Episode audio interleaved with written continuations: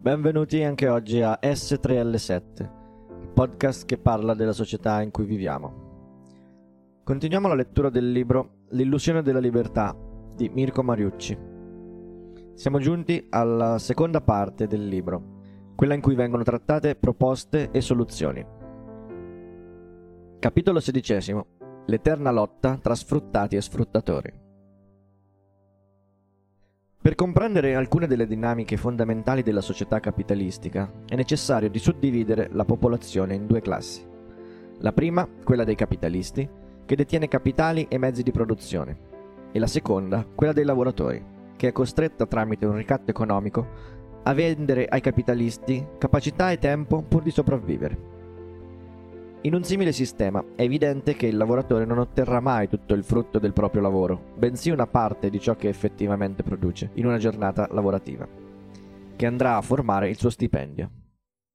La differenza, al netto di spese e investimenti, finisce nelle tasche del capitalista, dedito all'accumulazione, che così realizza un guadagno in modo parassitario.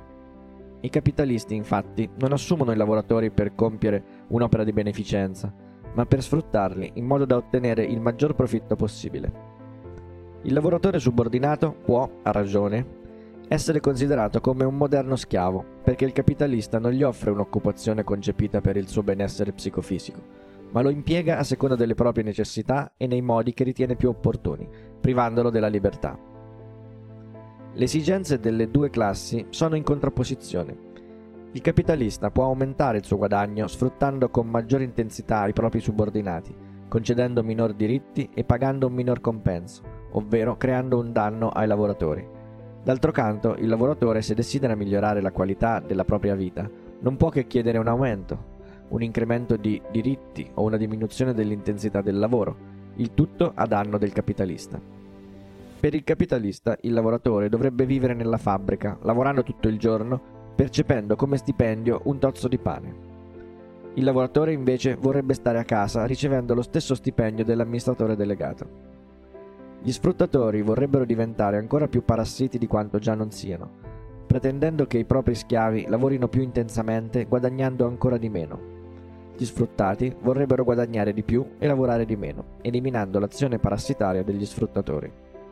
Da queste semplici considerazioni scaturisce un conflitto insanabile all'interno delle logiche capitalistiche, che condanna gli esseri umani, suddivisi in classe, a un'eterna lotta sterile e infruttuosa.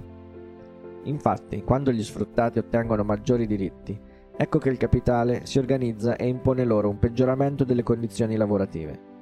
L'inasprimento delle condizioni spinge i subordinati alla rivolta e il capitale è costretto ad allentare la corda, ingaggiando un continuo tira e molla che non contribuisce al raggiungimento del vero benessere di tutti gli esseri umani. Rimanendo all'interno di un sistema di tipo capitalistico, l'unica speranza per i subordinati è che i propri asservitori siano magnanimi e li sfruttino un po' meno di quanto farebbero se venissero lasciati liberi di farlo. È però inammissibile che un'elite viva in condizioni di agio sottraendo parte del prodotto del lavoro ad altri esseri umani, a essi subordinati. Non c'è alcun motivo che giustifichi l'esistenza di una società stratificata in luogo di una egualitaria, nella quale tutti sperimentano comparabili condizioni di ricchezza e libertà. I lavoratori non dovrebbero accontentarsi di essere sfruttati in minor misura. La libertà non si ottiene con dei padroni più buoni, ma senza padroni. Non è una questione di essere sfruttati un po' di meno, ma di realizzare una società all'interno della quale nessuno intenda sfruttare gli altri. Lo sfruttamento dell'uomo sull'uomo non ha ragione di esistere e non deve essere tollerato. Chi tenta di difendere lo sfruttamento del lavoro salariato evidentemente sta dalla parte degli sfruttatori. Lo sfruttamento dell'uomo sull'uomo è un comportamento gravemente immorale che deve essere eliminato dalle nostre prassi socio-economiche. Da qui scaturisce l'esigenza di ideare un modello alternativo di società, che non permetta a un'elite di determinare capitali e mezzi di produzione tramite i quali avviare delle attività con lo scopo di ottenere un profitto, tramite lo sfruttamento dell'uomo sull'uomo e delle risorse comuni. Il modello capitalistico, fatto di classi in contrapposizione, deve essere ripensato, realizzando la consapevolezza della necessità di voltare pagina per iniziare a inseguire il benessere, l'uguaglianza e la libertà del genere umano. Non si tratta di rovesciare il sistema, ma di superarlo dobbiamo trovare una soluzione per eliminare il dualismo storico che suddivide i membri della società tra sfruttati e sfruttatori. Oggi, invece, gli schiavi vorrebbero diventare a loro volta dei nuovi padroni, piuttosto di pensare ad assicurare la libertà a se stessi e all'intera umanità. Per raggiungere il benessere di tutti gli esseri umani non abbiamo bisogno di classi in contrapposizione condannate a un'eterna lotta per incrementare la propria ricchezza, l'una a discapito dell'altra, ma di esseri umani posti sullo stesso livello che cooperano per il bene della collettività. La lotta cesserà quando condivideremo il lavoro e metteremo in comune la ricchezza, quando nessuno sarà più sfruttato dai propri simili e non esisteranno individui più poveri degli altri. Dipende da noi Possiamo continuare a competere e a sfruttarci vicendevolmente per inseguire il profitto stratificando la società, o magari possiamo iniziare a cooperare nell'interesse generale, superando il dualismo storico sfruttati-sfruttatori, realizzando un'unica classe, quella degli esseri umani, che mette in comune risorse, conoscenze e lavoro, per trasformare questo mondo in un luogo a misura di essere umano.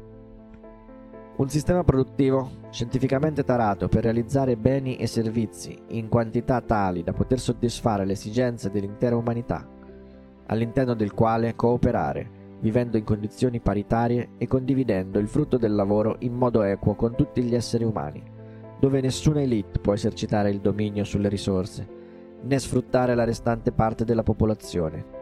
Di certo, sarebbe di gran lunga preferibile rispetto all'orrore dell'odierna società capitalistica. La libera iniziativa dei capitalisti, dediti al profitto, non conduce al benessere dell'umanità. Le logiche capitalistiche impongono di fare il necessario per guadagnare il più possibile. Ma in questo modo gli obiettivi della sostenibilità ambientale, della libertà e della felicità non vengono raggiunti perché non rientrano nella priorità di chi ha il potere di influenzare le dinamiche socio-economiche. Agendo in condizioni di libero mercato, non si attuano le scelte migliori per l'umanità, ma quelle che generano maggior profitto. La questione cruciale da comprendere è che le due cose non coincidono. Ciò che genera profitto non è detto che elevi l'umanità. Senza regolamentare e pianificare l'economia in modo opportuno, i capitalisti continueranno a sfruttare i propri subordinati e ad accumulare capitale, così come è sempre avvenuto. Chi intende realizzare profitto predilige una produzione energetica basata su fonti fossili, non rinnovabili, a causa di un mero calcolo contabile. Ma l'umanità rischierà l'estinzione senza una rapida riconversione verso l'energia pulita e rinnovabile.